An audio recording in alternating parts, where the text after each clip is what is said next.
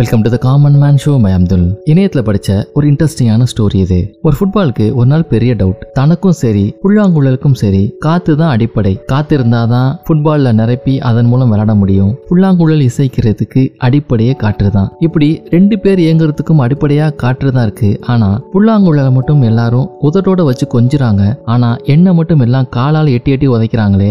ஏன் இந்த பாகுபாடு அப்படின்னு ரொம்ப ஆதங்கத்தோட ஒருத்தட்ட கேட்டுச்சான். அதுக்கு அவர் கொஞ்ச நேரம் யோசிச்சுட்டு சொன்னாரா நீ சொல்றது உண்மைதான். புல்லாங்குழலும் சரி நீயும் சரி காத்து தான் அடிப்படையா வச்சு இயங்குறீங்க. ஆனா புல்லாங்குழல் தான் உள்வாங்குற காத்த ஒரு அழகிய இசையா மத்தவங்களுக்கு கொடுக்குது. மத்தவங்க ரசிக்கும்படி அது இருக்கு. அதை கேட்கறவங்க மனசை வசியப்படுத்தக்கூடியதாகவும் அது இருக்கு. ஆனா உன் கதையே வேற. நீ உள்வாங்குற காத்த நீ உள்ளே வச்சுக்கிற அதை யாருக்கும் கொடுக்கறது இல்ல அதனால தான் உனக்கும் புல்லாங்குழலுக்கும் இந்த வேறுபாடு அப்படின்னு சொன்னாராம். இந்த கற்பனை கதையை வாழ்க்கையில பொருத்தி பார்த்தோம்னாலும் நமக்கு உன்ன விளங்கிக்க முடியும். ஒரு திறமையாகட்டும் இல்ல அவங்களுக்கு கிடைக்கிற வாய்ப்பாகட்டும் தானும் அதனால பலனடைஞ்சு மற்றவங்களும் பலனடைகிற வகையில அதை வெளிப்படுத்தும் பொழுது அவங்க வாழ்க்கை இன்னும் அழகாகுது. அது மட்டும் இல்லாம அவங்கள சுத்தி இருக்கவங்க வாழ்க்கையும் அழகாகுது. ஆனா தனக்கு கிடைக்கும் வாய்ப்புகளையும் தனக்கு கிடைக்கும் நாலேஜையும் தான் மட்டுமே வச்சுக்கிட்டு சுயநலமாக சிந்திக்கும் பொழுது அது அவங்களுக்கும் பெரிய வளர்ச்சியை கொடுக்காது. அவங்கள சுற்றி இருக்கவங்களுக்கும் எந்தவித பலனையும் அளிக்காது. அதனால தானும் உயர்ந்து மற்றவங்களையும் உயர்த்த முயற்சிக்கிறது அப்படிங்கிறது ஒரு அருமையான பண்பு அப்படின்னே சொல்லலாம். இதே போல இன்னும் ஒரு இன்ட்ரெஸ்டிங் எபிசோட உங்களை மீட் பண்ணுறேன்